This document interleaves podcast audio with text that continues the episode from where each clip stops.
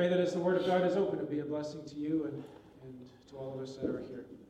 Let's go, first of all, in our Bibles, please, to Matthew, a very well-known verse to us, Matthew chapter 18. And just because of the duration of the sessions, we're going to pause partway through and we'll stand to sing a few verses of a hymn. Maybe Joellen will do you all a favor and turn my mic off while that's happening. Joellen? You have to draw the limit of what you're willing to do in front of a crowd.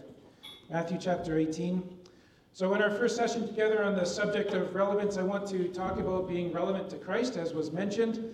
And by that I simply mean, how does a local church uphold the preeminence of Christ? Christ is Lord. That might sound a little bit theoretical, perhaps, but we'll see that this truth is very practical and can transform assembly testimony. So our well-known verse, Matthew chapter 18, verse 20. And I'm reading from the New King James today and tomorrow. Matthew chapter 18, verse 20. For where two or three are gathered together in my name, I am there in the midst of them. Quite an amazing verse, really. I know we say it so much, sometimes we lose the significance of it, but a very powerful verse nonetheless. Over, please, to 1 Corinthians chapter 14.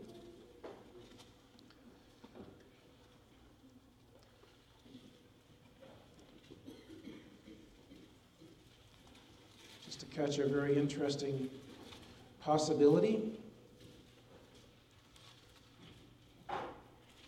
1 Corinthians chapter 14. And verse 24, but if all prophesy, 1 Corinthians 14, verse 24, but if all prophesy and an unbeliever or an uninformed person comes in, he is convinced by all, he is convicted by all, and thus the secrets of his heart are revealed. And so, falling down on his face, he will worship God and report that God is truly among you. Report that God is truly among you. Quite a possibility. I've read to you the truth and the consequence just now of a Christ-centered gathering. In Matthew chapter 18, the Lord himself is teaching his disciples, and he's giving to them the embryonic truth, if you will, of gathering as a local church. And our gatherings should be organized as well around the exaltation of his name. We often quote the verse, but sometimes forget to implement the teaching of it. I do remember a number of years ago being shocked when an Irish preacher told me that you can't just put Matthew chapter 18 on the wall of your hall and expect the Lord Jesus Christ to show up. In other words, it's not just like it's a lucky rabbit's foot that we rub in order to get the Lord Jesus to come to our meetings. This is a very practical verse that must be carried out in shoe leather and worked out in our gatherings. A verse to be, or a truth to be integrated into the and woven into the fabric of every local church, not just as an ideal, but as a reality. Gathering to the name of the Lord Jesus and him there meeting with us. And I believe that the outcome of that, or the consequence of that, is what we've read together in 1 Corinthians chapter 14. And of course, the apostle here, as he's writing this, he's just giving to them a hypothetical situation, but I take it that it's a possible situation. You have believers gathered to exalt the Lord Jesus Christ, and instead of doing so in a self-promoting way, which is what he's concerned with in 1 Corinthians 14, their use of their gifts and their own devotion and their loyalty all point to the Lord Jesus Christ. And in that milieu, the unsurprising outcome is that someone from outside the gathering, either an unbeliever or perhaps a believer who has not learned much about assembly truth, someone from outside the gathering comes in and is confronted with the tangible presence of God. They sense that God is there. And consequently, he falls on his face and he worships God and he reports that God is truly among you. So here's where we very quickly go from theory to challenge. If an unbeliever or an uninformed person walked into your assembly today, would they have this reaction? Would they have this reaction? Would they confess that Christ is here, that God is among you? And so, in all fairness, don't be overly self-critical on this. I'm encouraged when I hear testimonies often or typically from first-generation Christians, and they say things like, I saw that these people, that they had something that I didn't have. And that's evidence, that is evidence of the presence of Jesus Christ in the gathering. That's evidence of Matthew 18:20 actually happening, actually being carried out there in the gathering. But you know, if someone walks in as we're droning our way through happy people, they're not going to sense it so much, are they? The evidence of Christ being there is, now you know why they're going to shut my mic off. The evidence of Christ, okay, you laughed a bit too hard there. The evidence of Christ's presence is not so vivid, it's not so real. Are people sold? Are they sold on the reality of Jesus Christ in our gathering when they come and observe?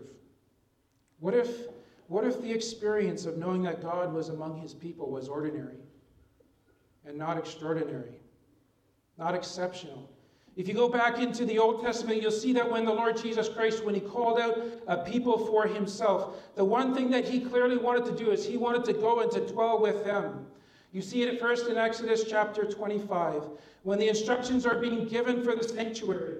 Let them make me a sanctuary that I may dwell among them.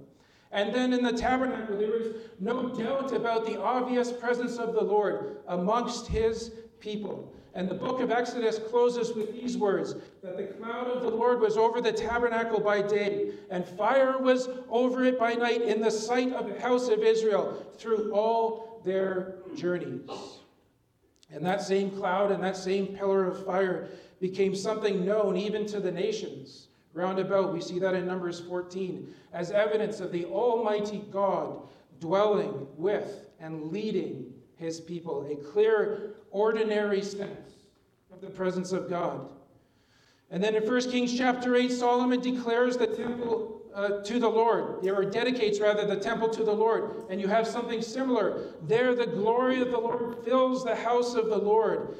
And part of Solomon's prayer along with that as he dedicates the temple is actually with regards to the stranger, and I'm just linking this to the uninformed person or the unbeliever coming in. And part of his prayer is that they may know that this temple which I have built is called by your name. Again, local assembly testimony in its purest sense. Do they know that this is a place that is called by his name? Do they know that he is here? So when you arrive then in Matthew chapter 18 and verse 20, and a new covenant now is being established with a different way of gathering, with things moving very far away from the physical and very patterned to something being more built on a foundation, on principle. And he says in Matthew chapter 18, verse 20, then, that I want to gather here with you as you gather with me. There is this common theme, and it should have been entirely, and it probably was entirely unsurprising to the disciples that the Lord Jesus wanted to gather with his people. It's the same idea of a place that bears testimony to his name. And that is the point of the local church, A place for the Lord Jesus Christ to meet with his people and be exalted before the world that's around. So then, if we're not meeting with him, and if he is not preeminent here, then really we're missing the point of doing church, and why we've gathered as a local assembly. It is all about him. And this brings us to the issue of relevance, of loyalty to the Lord Jesus Christ and exalting him. If we are seriously concerned with our pursuit of his preeminence, then we have to really scrutinize this own matter of loyalty. What is my loyalty like to the Lord Jesus Christ? And one of the challenges is in this area is that we claim to be loyal to Christ, but we all have blind spots. We all have blind spots personally and corporately. We do things that get in the way of this simple goal of him meeting with us and of him being exalted. And those blind spots make our efforts to gather to the Lord Jesus Christ less and less relevant to the Lord Jesus Christ. They can get in the way. And this is a little bit difficult to unpack, so just follow me through here.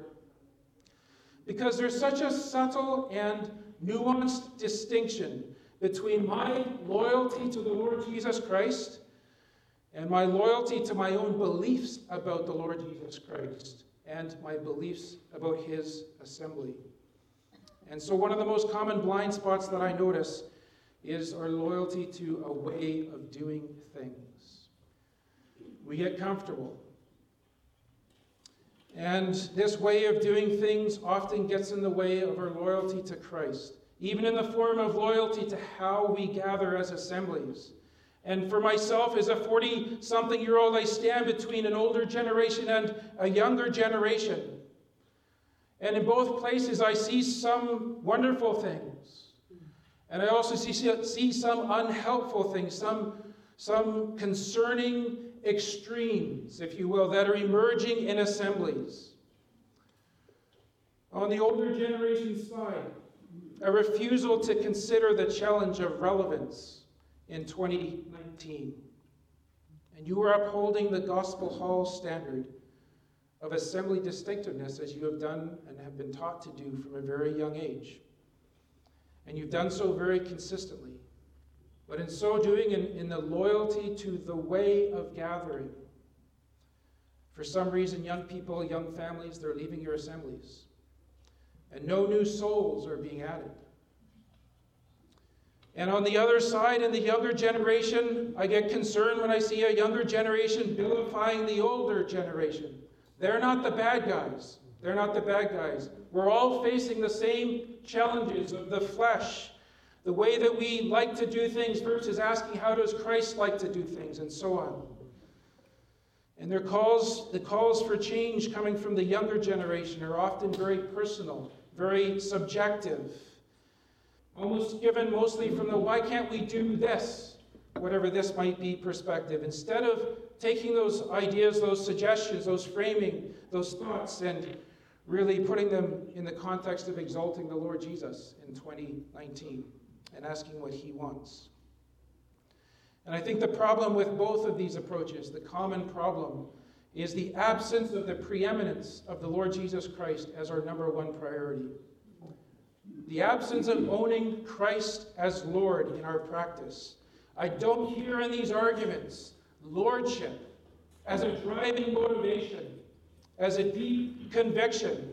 And along with that, there is the struggle to have our gatherings function how I want it, or how our desires are, rather than in pursuit of the Lord's desires. And both parties are complicit in this error. So the arguments then between them, they go back and they go forth. And in those arguments is the absence of Jesus Christ as Lord. And we talk then about preferences as to how our assemblies are run. And we have preference about how local outreach is conducted. And we all have ideas about who has the better concept of what we should wear to meeting, whether being casual in our prayer language is better than being formal in our prayer language, and why my translation maybe is better than your translation, and so on and so forth. We go back and forth, mostly on issues that the Bible is not explicit on. Doesn't give us explicit guidance on. And again, what is lost in this debate and the declension that comes from it is a faithful commitment to the Lord Jesus Christ, to his lordship. And I don't hear people so much asking, what is it that he prefers? What does he want in all of this? What is it that clearly does not matter to him? What is somewhat important to him? What is very important to him? The nuancing of even the value that Christ places on things.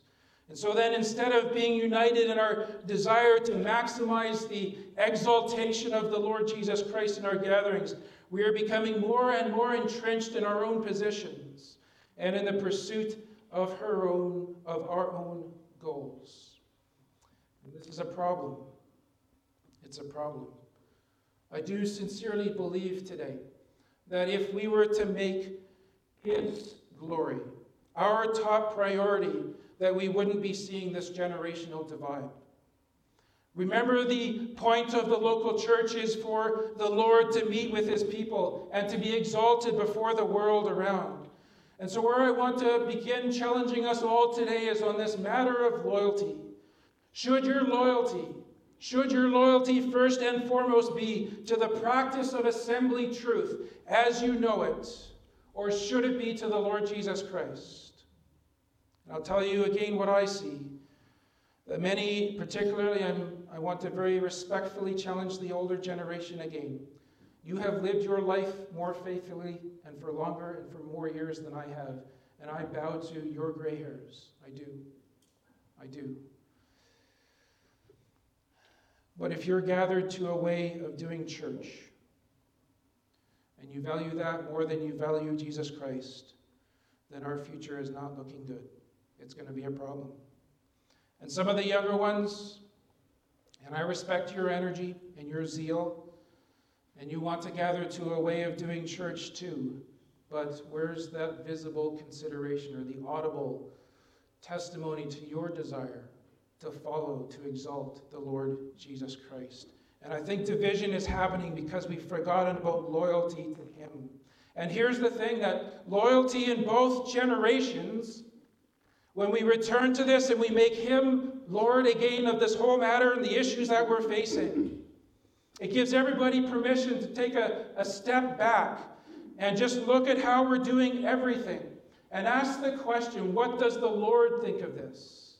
Not what do you think versus what I think, or who has the louder voice in this argument, or who has the most leverage, but what does the Lord Jesus Christ think in all of this? And when we return to this fundamental principle and to gathering to his name, to understanding that it's his house, it actually gives to each assembly the permission to best apply the truth of gathering to his name in a nuanced, in a customized fashion, if you will, to the neighborhood, to the culture that you find yourselves in. And for an older generation, I think loyalty to Christ as a basis for change will help you feel much safer about change than change just happening on the basis of personal preference. Loyalty to Christ. But even on that issue of loyalty to Christ, we have a way of getting in the way of things sometimes. We so often do this. And where I see people misusing the idea of loyalty to Jesus Christ is when they say things like, my Savior is King of Kings and Lord of Lords, and I will always teach younger believers that his presence demands that the assembly do X, Y, Z, whatever that might be. And really, that's again just my own idea of what God wants. I usually hear that when we're talking about reverence, and then we require everyone to comply with this standard that we choose as humans. But here's the challenge, here's the problem in this line of reasoning. It links the glory and the preeminence of Jesus Christ with certain prescriptive behaviors. And that's the way we've been taught to do things for many years. It's logical to do that. And it seems true to do that. It seems to be Christ-honoring when we first look at it, because we've framed it in the context of his preeminence. But it is deeply flawed. It's flawed. Because those prescriptive requirements, they come from humans, and they don't come from Jesus Christ. And this line of teaching is bold enough to claim that we know better than God what he wants from us. And so we add to what the Word of God says, justifying it by pointing it to Christ. And yet, is that not the same sin that started us all off in the Garden of Eden? You shall be as gods, knowing good and evil. We claim to know what is right and wrong about things that God does not declare to be right or wrong. Yeah, Adam, God wasn't clear. Why don't you start making choices for him? Why don't you start making laws for him? And we fall into that same original sin. Even as believers, we're doing the same thing. And so let me rephrase that. Some of what passes, too much of what passes, I'll put it that way. Too much of what passes for assembly truth or assembly distinctiveness or assembly practice is nothing more than the sin of us telling God what is best for him. This is serious. There's a word for this. It's religion. It's religion. Us telling God what is best for him.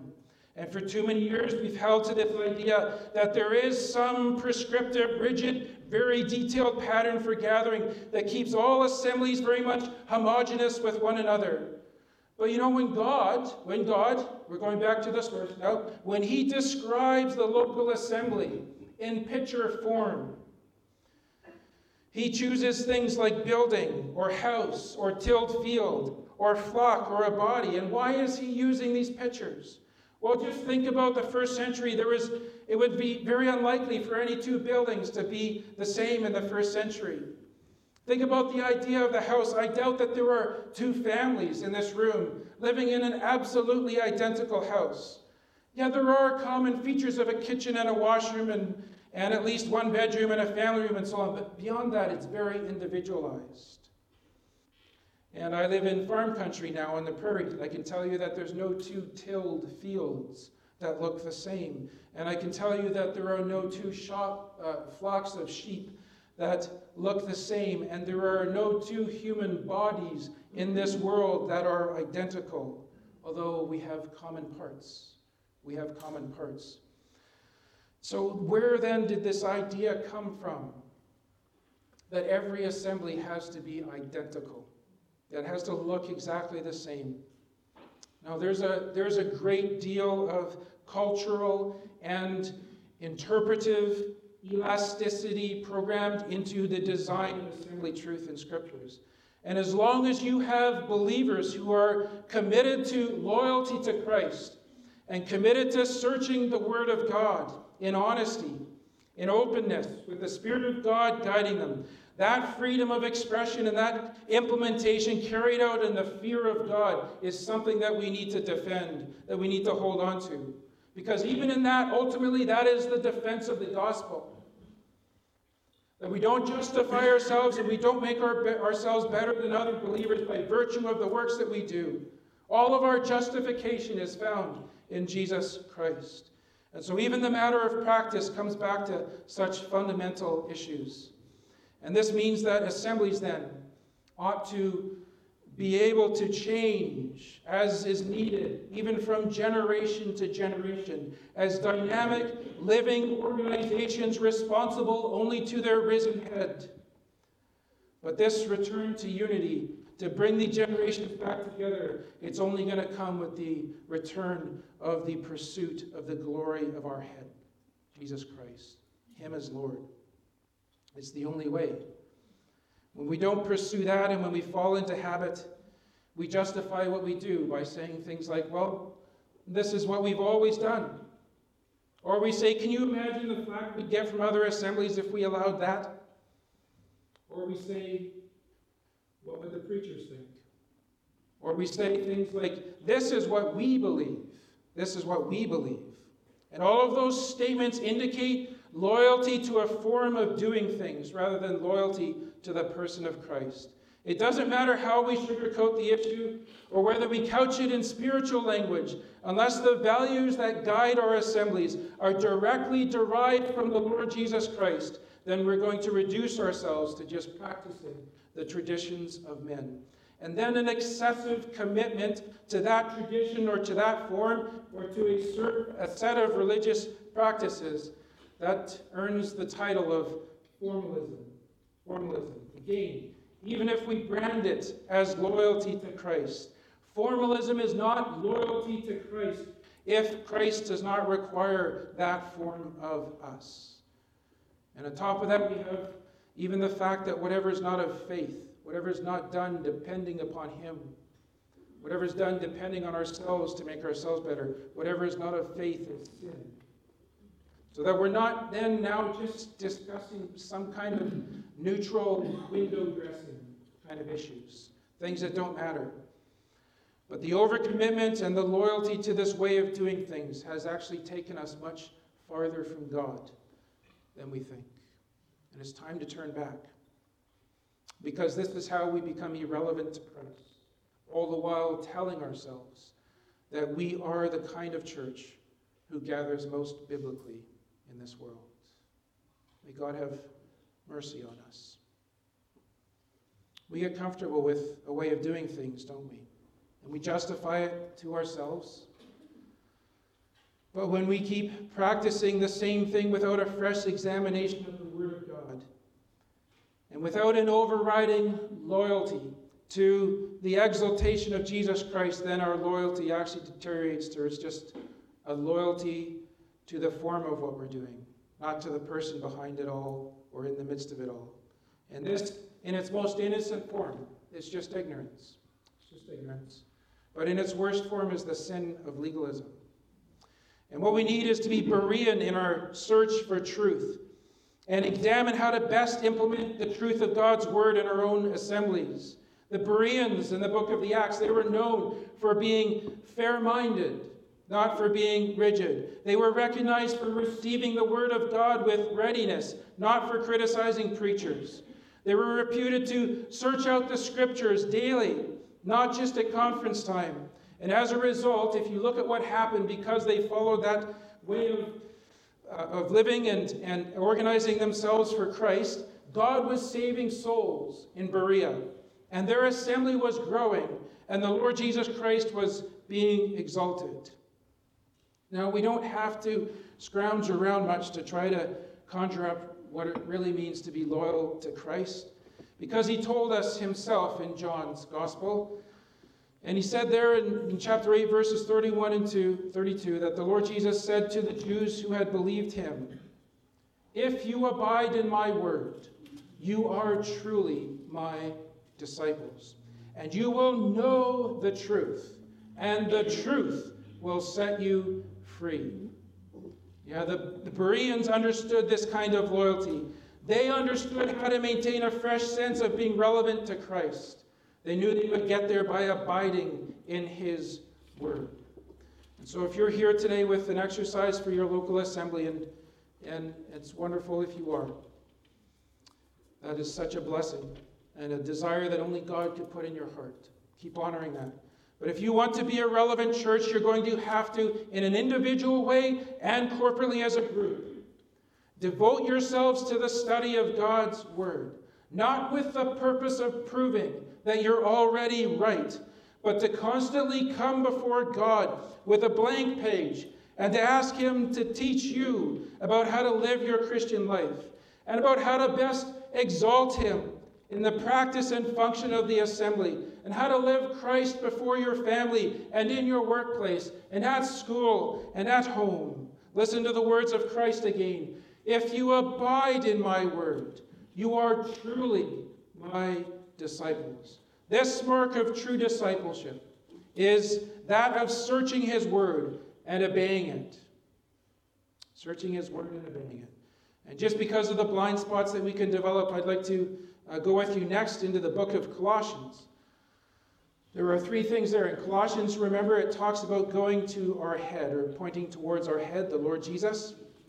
It's very apropos for our subject today.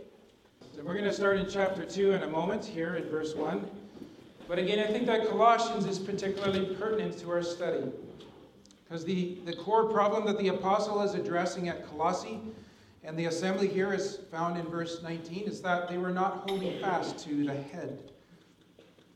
In other words, they were on their way towards becoming irrelevant to Christ, and their loyalty was shifting. They were turning away from him. I mean, don't forget, too, that this is an assembly that's near Laodicea, perhaps struggling with the same issue of lukewarmness to some extent, or the early signs of those issues. And so he's going to take up here in chapter 2 and the start of chapter 3, as we'll see, three different problems. One is the problem of philosophy. It sounds highfalutin, but it's immensely practical as well. Legalism is the second problem. Carnality is the third. So let's just read, first of all, for the first problem in chapter 2, verses 1 to 10. "For I want you to know what a great conflict I have for you and those in Laodicea, and for as many as have not seen my face in the flesh, that their hearts may be encouraged, being knit together in love, and attaining to all riches of the full assurance of understanding, to the knowledge of the mystery of God, both of the Father and of Christ, in whom are hidden all the treasures of wisdom and knowledge. Now this I say, lest anyone should deceive you with persuasive words. That's the challenge here in this section, highlighted for us in verse 4. For though I am absent in the flesh, yet I am with you in the Spirit, rejoicing to see your order and the steadfastness of your faith in Christ. As you therefore have received Christ Jesus the Lord, so walk in him, rooted and built up in him, and established in the faith as you have been taught, abounding in it with thanksgiving. Beware, lest anyone cheat you through philosophy and empty deceit, according to the tradition of men, according to the basic principles of the world, and not according to Christ, for in him dwells all the fullness of the Godhead bodily. And you are complete in him who is the head of all principality and power. Now for this idea of philosophy, we have in verse 8 this word philosophy. Just think of that simply as our human ideas presented as truth. That's what philosophy is. Our human ideas presented as truth. And in the first three verses, Paul tells us that he is deeply concerned for these believers. You see that right off the bat in this chapter. And what is his concern there? His concern is that they may come to loving unity on the basis of recognizing that Christ is the source of all wisdom and knowledge. So here we have this theme in Scripture again. And that they might understand that there are no sources of truth outside of the Godhead. All truth belongs to God. Both truth that is revealed in special revelation in the Word of God and truth that is revealed in general revelation. Truth that is discovered through the study of the many facets of creation. All of that truth belongs to God. And here's his point then in verse 2, that your hearts will be encouraged and they will be knit together in love as a group when you all see that Christ is the ultimate source of truth. It's pointing to him. And like I said, we mess this up when we say things like, we believe, and we assert our own truth that is not found in divine revelation. And when we do that, we bring our own philosophy to the table. And then when that philosophy is established as a standard of practice for God's people to conduct themselves by, when we do that, we take away from our head, we take away from Christ, because it's arbitrary. And it leads to disunity, and it leads to discouragement, and it leads to the erosion of love between believers. That's why this is not just a trifling matter. Or if we talk about assembly truth as something that we hold, that we own, that belongs to us, then really we're also taking the place of Christ. It's his truth, not ours. We are not the source of truth. He is the source of truth.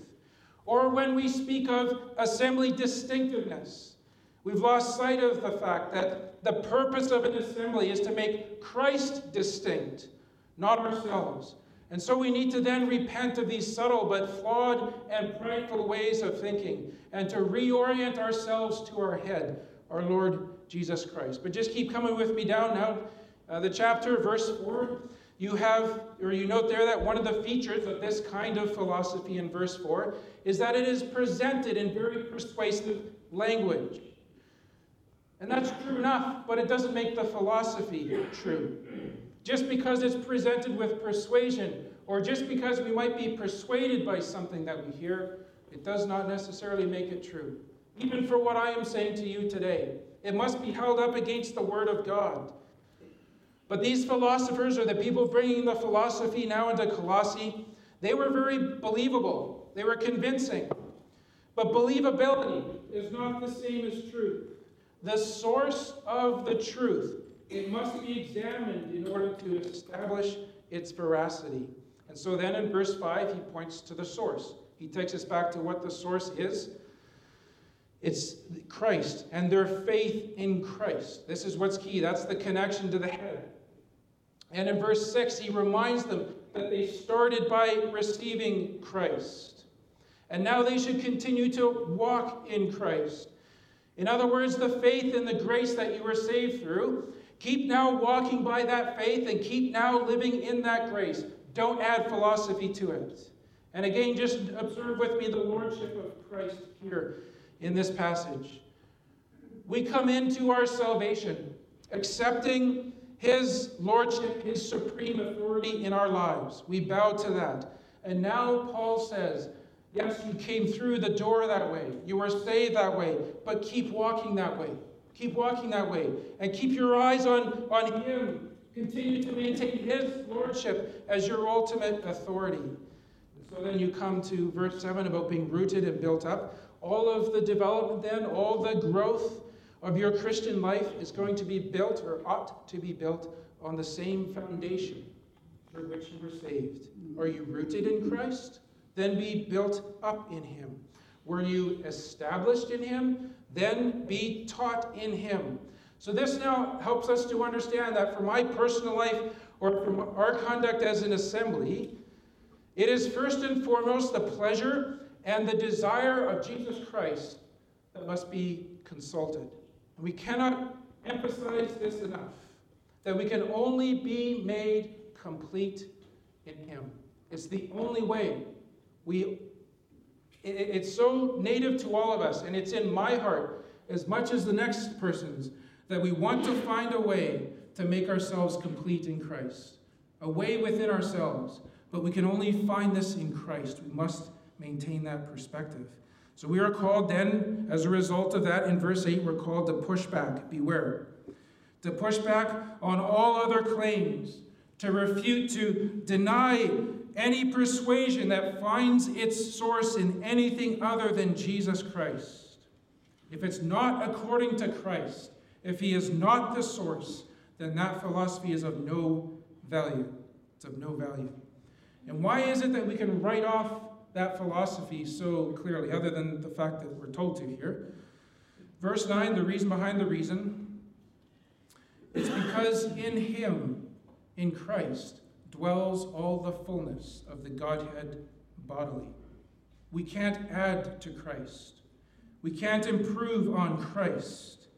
So we need to beware of the idea that says that we can create a greater Christianity than what comes through the simplicity of faith in Christ. Indeed, as verse 10 says, and you are complete in him, who is the head of all principality and all power, or you're filled up in him, complete or filled up in him.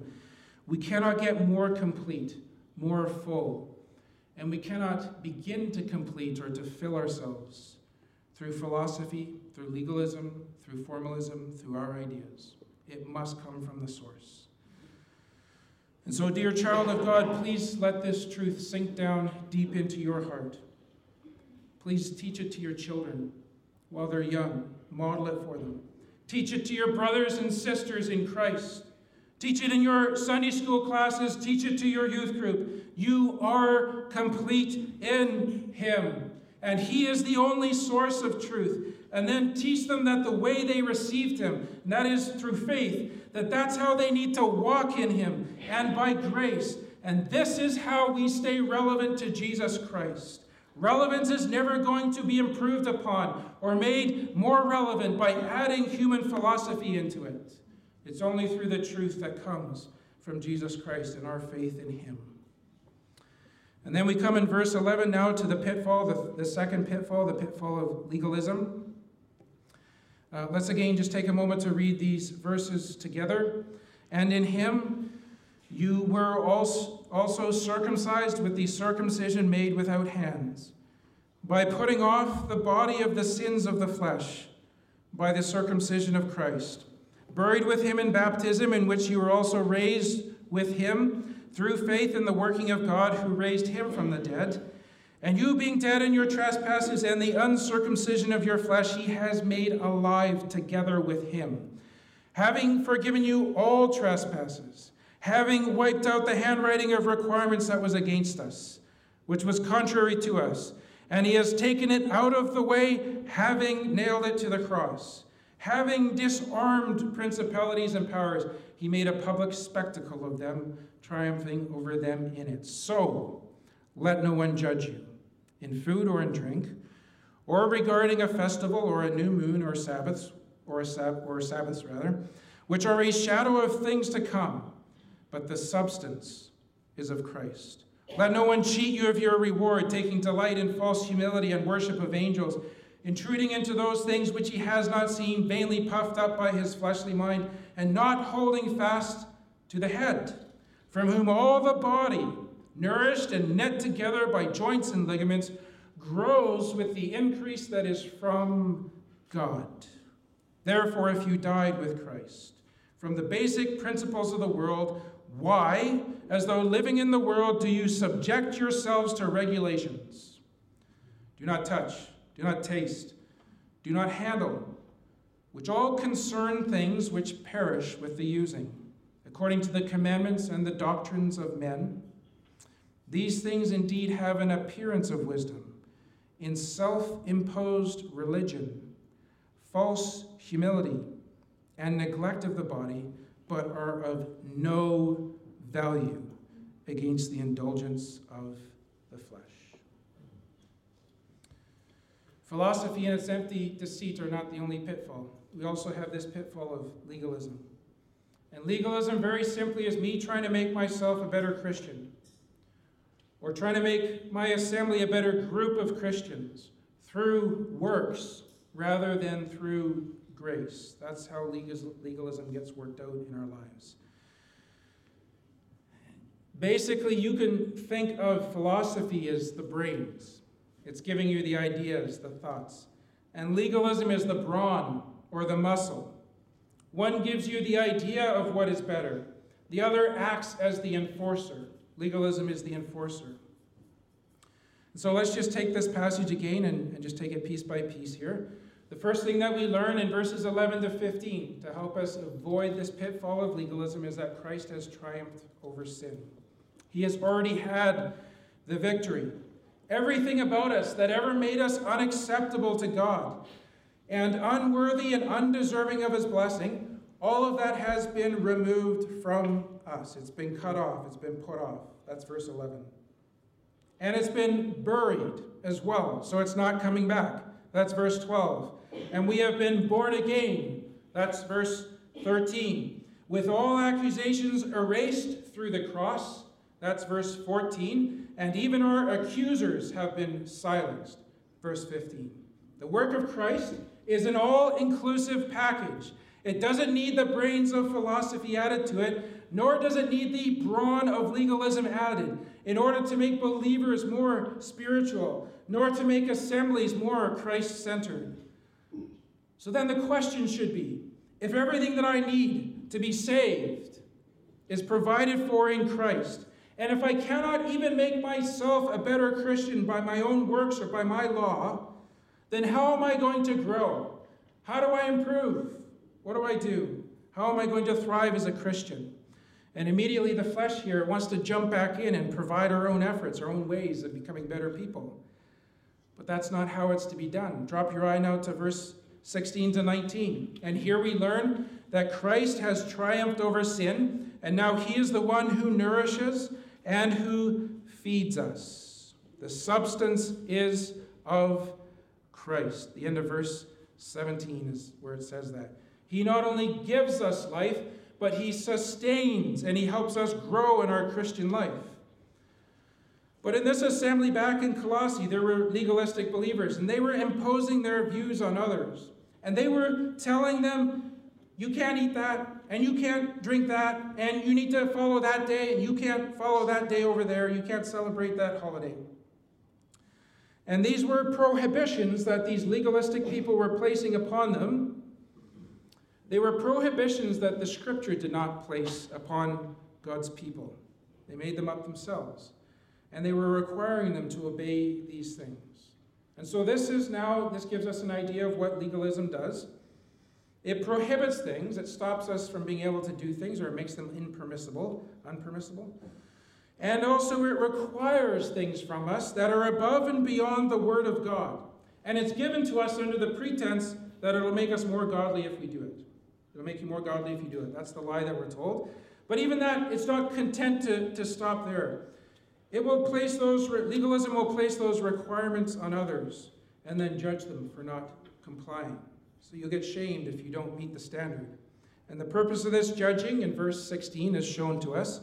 It's to make the believers feel less than others or to feel incomplete, like they were not doing well. And that would help those believers, or the idea, it wouldn't help them, but that's the twisted purpose of it, is to try to help them to ensure their compliance to the legalistic terms. So this is how this is working now. And so now there's a very clear directive that's given to the believer. This is a command and instruction for us in verse 16. Let no one judge you. Let no one judge you. That is a command. We are to refuse the condemnation of legalistic people. Why? Why is that? Because accepting their legalistic requirements means that we also must accept the insufficiency of the work of Christ. Christ wasn't enough, so I better do what you're saying I need to do too. And I hope the significance of this is not lost on us. Again, legalism is not just tradition gone a little too far. It's not just the little brother, the pesky little brother of godly habits. Legalism is a destructive brute who fundamentally undermines the work of Christ. Legalism is anathema. It should be refuted and refused and cursed wherever it rears its ugly head. Legalism is just a shadow, whereas, as we're told in verse 17, the substance, the real thing, is of Christ. So we're told, do not let anyone judge you. And then there's another command in verse 18. Let no one cheat you of your reward. The ASV translates that, let no one disqualify you.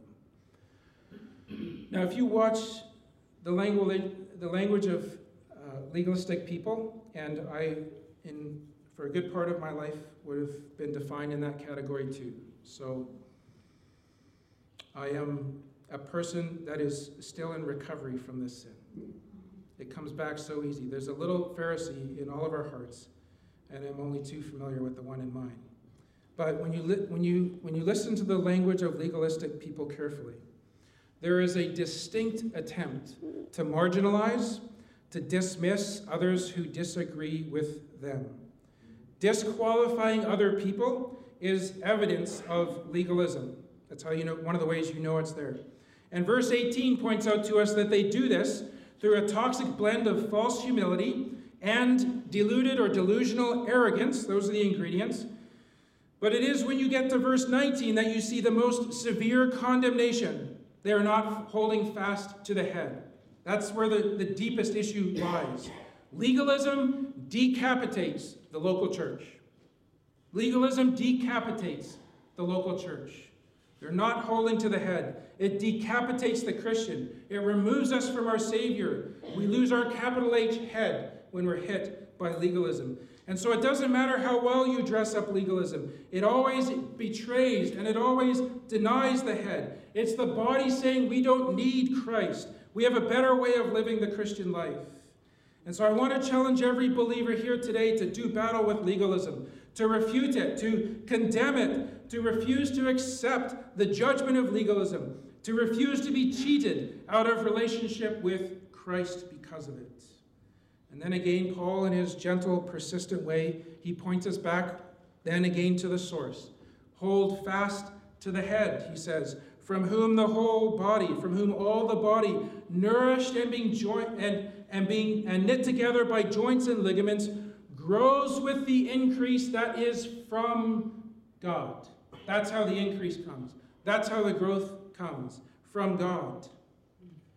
And let us always remember that legalism can never create Christian growth. The body grows and is nourished by our head, the Lord Jesus Christ.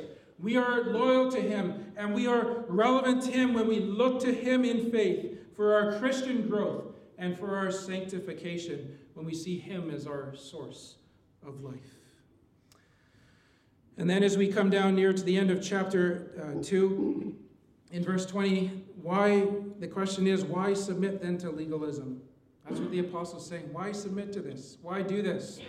Remember our definition. Legalism is trying to make myself a better Christian, or my assembly a better group of Christians, through works rather than through grace.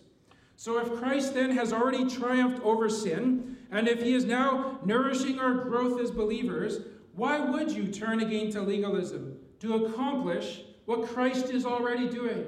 Why attempt to duplicate what he has already done? Why, when he has already provided the food, when he already nourishes us, would we bring our own lunch to the table of sanctification? So he's saying in verse 20 and verse 21 then, do not subject yourselves again to the commandments and doctrines of men. Don't go back to that. Don't allow yourselves to be put underneath that. And he acknowledges then in verse 23 that these things may look wise to begin with. And I think that's one of the reasons why we so easily fall into this trap. Often legalistic notions look or sound wise, but as verse 23 tells us, they are of no value against the indulgence of the flesh. And so please understand that you'll never make yourself a better Christian, and you'll never make your assembly a better assembly through the commandments and the doctrines of men. It's not possible. The flesh cannot please God. The flesh cannot even stop itself from indulging in sin. The flesh has nothing to add to the work of Christ. And in fact, it takes away from his work. And that's why in the next section, the apostle now calls for the execution of that flesh. And that's chapter 3, verse 1 to 11. So again, let's pause to read this together. If then you were raised with Christ, this is the pitfall now of carnality. I'm going to slow down and do this right the fourth time. If then you were raised with Christ, seek those things which are above where Christ is, sitting at the right hand of God. Set your mind on things above, not on things on the earth, for you died, and your life is hidden with Christ in God. When Christ, who is our life, appears, then you also will appear with him in glory. Therefore, put to death. That's the execution. Put to death your members which are on the earth: fornication, uncleanness, passion, evil desire, and covetousness, which is idolatry. Because of these things, the wrath of God is coming upon the sons of disobedience, in which you yourselves once walked when you lived in them. But now you yourselves are to put off all these: anger, wrath, malice, blasphemy, filthy language out of your mouth. Do not lie to one another, since you have put off the old man with his deeds, and have put on the new man, who is renewed in knowledge, according to the image of him who created him, where there is neither Greek nor Jew, circumcised nor uncircumcised, barbarian, Scythian, slave nor free, but Christ is all and in all. So we have these two bad guys: philosophy, the brains; legalism, the brawn. There's actually a triad of bad guys. There's three bad guys you got to watch out for. Philosophy is the brains, legalism is the muscle, the flesh is the crime boss. The crime boss. His only aim is what he can get out of it: self-gratification, self-preservation. The flesh is a bad egg. And carnality is just living life for me, for my own pleasure, for my own interests. And that carnal life comes in all sorts of shapes and sizes, but all forms of carnality have this one common aspect, this common shortcoming: the absence of loyalty to Christ and to his word. It also has the problem of breeding strife and conflict in an assembly. We see that in 1 Corinthians chapter 3, which strife distracts the local assembly from following Christ. And we see the Corinthian assemblies again with regards to the carnality that was there, this crime boss of the triad. It was creating a partisan atmosphere in that assembly. And so the flesh is really then something that we need to deal with. So as you now are coming down to chapter 3 in Colossians, and you're reading this letter that the apostle has written, you've learned that there's no philosophy that's going to make you a better Christian. And you've learned that there are no works of the law that will make you a better Christian. And now you're learning that there are no works of the flesh that will make you a better Christian. So again, we ask the question, how are we to grow in Christ in addition to what we've already learned? Well, it gives us 4 commandments here in this passage. 4 commandments. The first one is to seek those things which are above.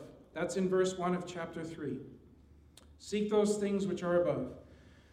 And that command to seek the things which are above is grounded in the reality of Christ's exaltation. You see that in the phrase in verse 1 where it says, where Christ is sitting on the right hand of God. So whereas carnalism and legalism and philosophy are all very horizontal and very much things that distract us in this world, the pursuit of the priorities of Jesus Christ calls us to lift our eyes to the man seated at the right hand of God. And I'm going to suggest to you that this offers to us a default spiritual posture for the believer. So instead of looking around me to try to find answers to the questions of life and solutions for the challenges in our assemblies, instead of looking to earthly wisdom for all of the concerns of our souls, we are called to lift our eyes and look to our risen head. We're called to look where Christ is seated at the right hand of God. It's an orientation of soul, an attitude, but it's also a way of life. And it's a relationship of dependence upon Christ and coming before him both inquisitively and in faith, trusting that he's sincerely and deeply interested in guiding us, that he wants to respond to us in this way. And this, by the way, is also the appropriate attitude for overseers when we're guiding the flock of God. This is where we find permission to ignore pressure, even from other assemblies, maybe, that want us to adhere to biblically unsubstantiated practices. It's permission to faithfully pursue the mind of Christ above all other loyalties and to apply his mind to the form and the function of the assembly that we serve, that we find ourselves in. So the first command, seek those things which are above. The second command sounds very similar, but it's a little different. Set your mind on things above. That's verse 2 and the section from 2 to 4. If you're reading verse 2 in your King James, I'll just nudge you towards your margin.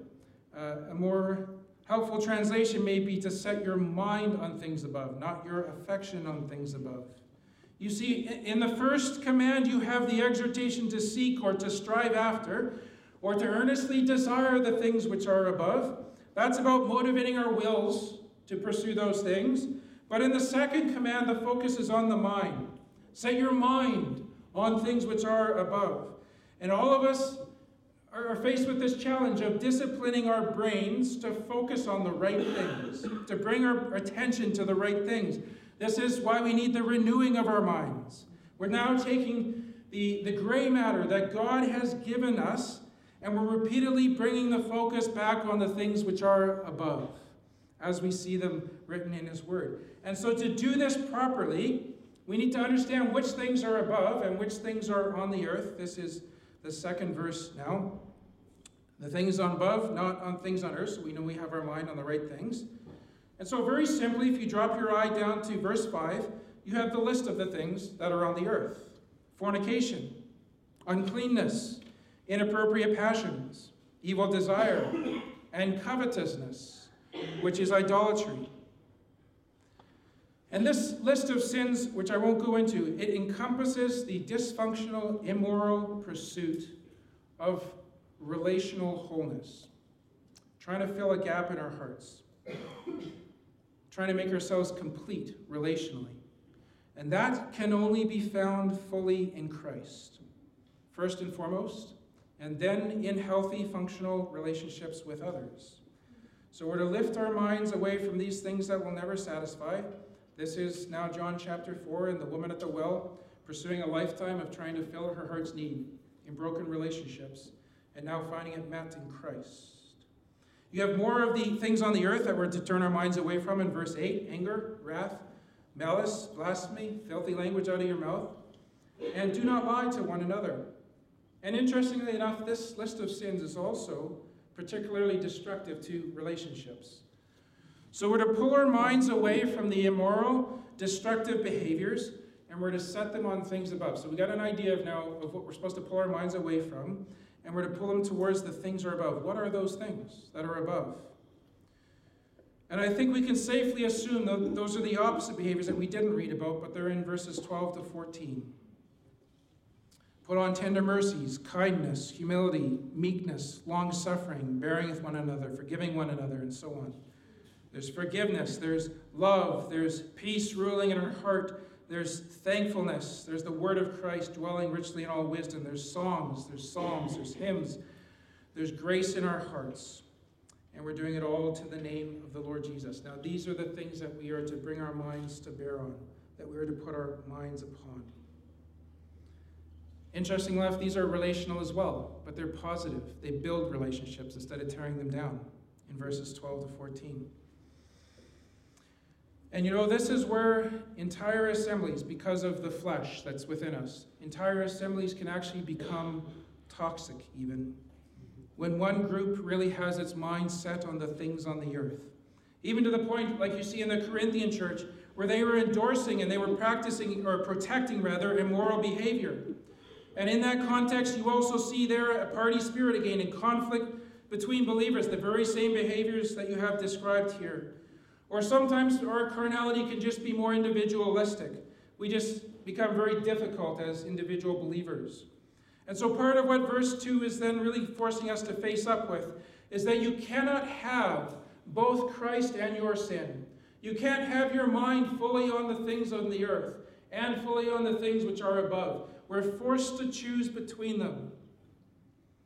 It's a very black and white commandment. Set your mind on things above, not on things on the earth.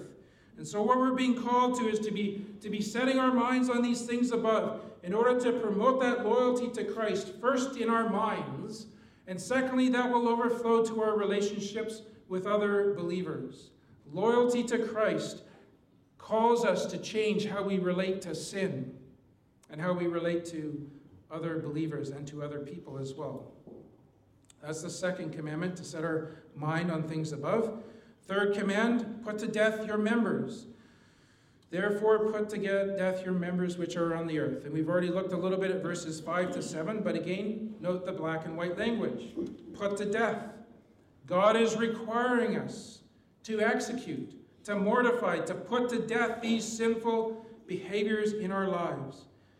And how is it that we do this? How do we put these sins to death? You know, it seems like a fairly straightforward command. But I know for myself, I've often struggled to figure out, what does that actually mean? Like when you wake up on Monday morning, you want to mortify something. What are you going to do? What are you going to do?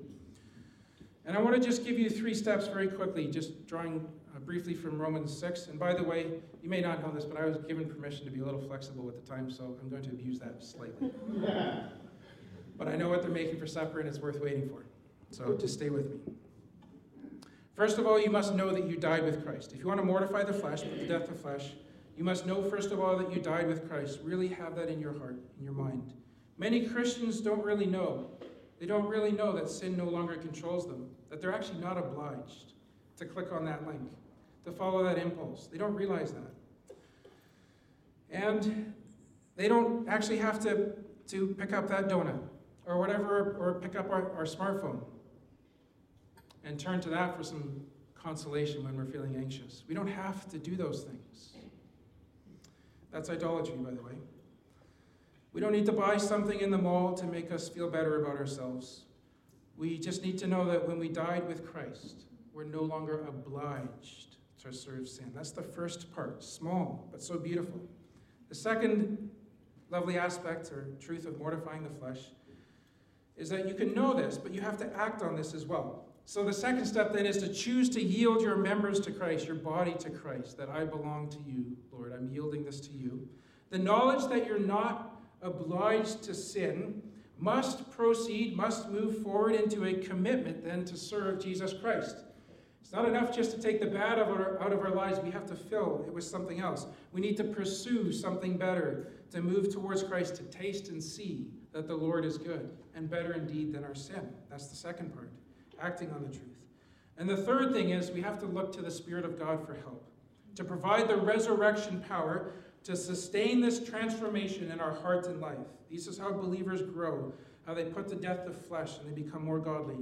As Paul teaches in Romans chapter 8, verse 13, if by the Spirit you put to death the deeds of the body, You will live. That's a promise. You will live. And I hope we can all understand and embrace this today, that through the work of Jesus Christ, we have the potential to lead a largely sin-free life here on earth. Not completely. We're all going to sin. But much less sinful than it would otherwise be if we enter into the truth of these verses. And this is underscored again in the fourth and the final commandment that's given to us to help us avoid carnal living, to help us avoid the flesh. In verses 8 to 11, we're commanded to put off the old man. So whereas in the third commandment, we are to put earthly things to death, in the fourth, we're to put earthly things off. It's kind of the idea of taking off old, grubby clothes. And then in verse 12 and following, which we aren't really going to get too far into, putting on new, clean garments. Again, it's very black and white. We're not wearing two kinds of garments. You put the old ones off. You put the new ones on. In the putting off here, we have sins that threaten brotherhood. They undermine community. They're corrosive to brotherly love. Your mouth cannot be guilty of the sins of verse 8, and at the same time your heart be closely knit with the people on the receiving end of those words. Our words matter very much.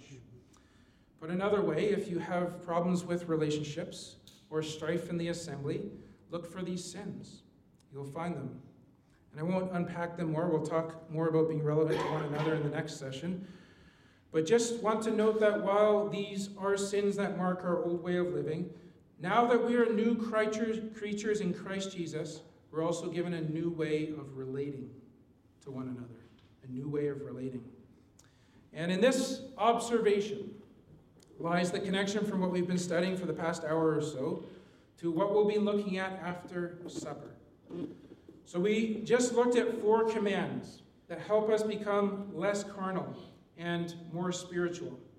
The final command is directed at how we relate to one another, and the Lord Jesus himself also said, "By this will all know that you are my disciples, if you have love for one another." He said that in John 13:35. So one of the ways that we testify to the world around us, and this is the third session, that we are the disciples of Jesus Christ is by what we learn in the second session, by our love for one another. So if we're going to be relevant to one another, and if we're going to be relevant to the world around, we have to start here with relevance to Christ. Loyalty to Christ. And we prove ourselves then to be his disciples by learning to love one another well. You may recall that I gave you another marker of the disciples of Christ earlier. That was John 8, verse 31. If you abide in my word, you truly are my disciples. That is what we've been working on in this session. Looking at how we abide in his word by avoiding the pitfall of philosophy, the pitfall of legalism, the pitfall of carnality. The anti-spiritual triad. These three things, they take us away from loyalty to Christ and away from service to him. And so perhaps in some of our assemblies, I understand you're still getting some of your verses up here. Some of your assemblies, you might have this verse on the wall. Where two or three are gathered together in my name, there am I in the midst of them. A gentle reminder, putting that on the wall does not mean he is there. Putting the name Gospel Hall on the outside of the building does not mean Christ is automatically present. What is it that brings his presence? What is it? It's the gathering of two or three to his name. And those two or three are people who have been saved by grace through faith. And now they are gathering with a devoted allegiance to him. And they're seeking to live their lives by the same means through which they were saved, by grace through faith. It's a very simple formula. Where two or three are gathered together in my name, there am I in the midst of them. Don't let the triad mess this up. But then you might ask yourself, well, how is this group of saints going to shape their gathering as an assembly? How will they conduct themselves? What will their meetings look like? What about their evangelism? And they will establish the how that is going to come out and be seen by observing, by examining, by scrutinizing the Word of God. To see what matters most to their Lord and Savior. They're concerned first and foremost with relevance to him. That question must come. Relevance to Christ. That must come before we ask the question of being relevant to what's around us. Must be to Christ first of all. And for those areas then, having examined the Word of God and seeking to obey that as close as they understand it, for areas where the Lord does not provide explicit direction in the form of precepts or clear principles, in the form of precepts, they're next going to look for the Christ-centered principles to guide them. The Christ-centered principles may be in the book of Acts that the early church went by. And beyond that, they're just going to hold very lightly simple, minimal traditions. Traditions that serve the people of God. We can't have zero traditions. It's not possible. We have to use a hymn book or we have to use a PowerPoint. It doesn't matter which. Either one is going to be a tradition. We have to have traditions. So we can't get to zero on those. But these are simple, they're lightly held, they're minimal, and they serve the people of God, not the other way around.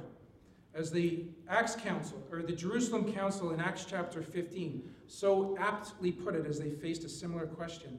They wrote, "It seemed good to the Holy Spirit and to us to lay upon you no greater burden than the necessary things." And so I hope that in the time that you've spent here so far, that you've got really, we've planted one big necessary thing, and that is loyalty to Christ, first and foremost. If we claim to be gathered to his name, then we must draw our character, our how, what it looks like, all of that must come from him. So may God give us grace as we seek to do this.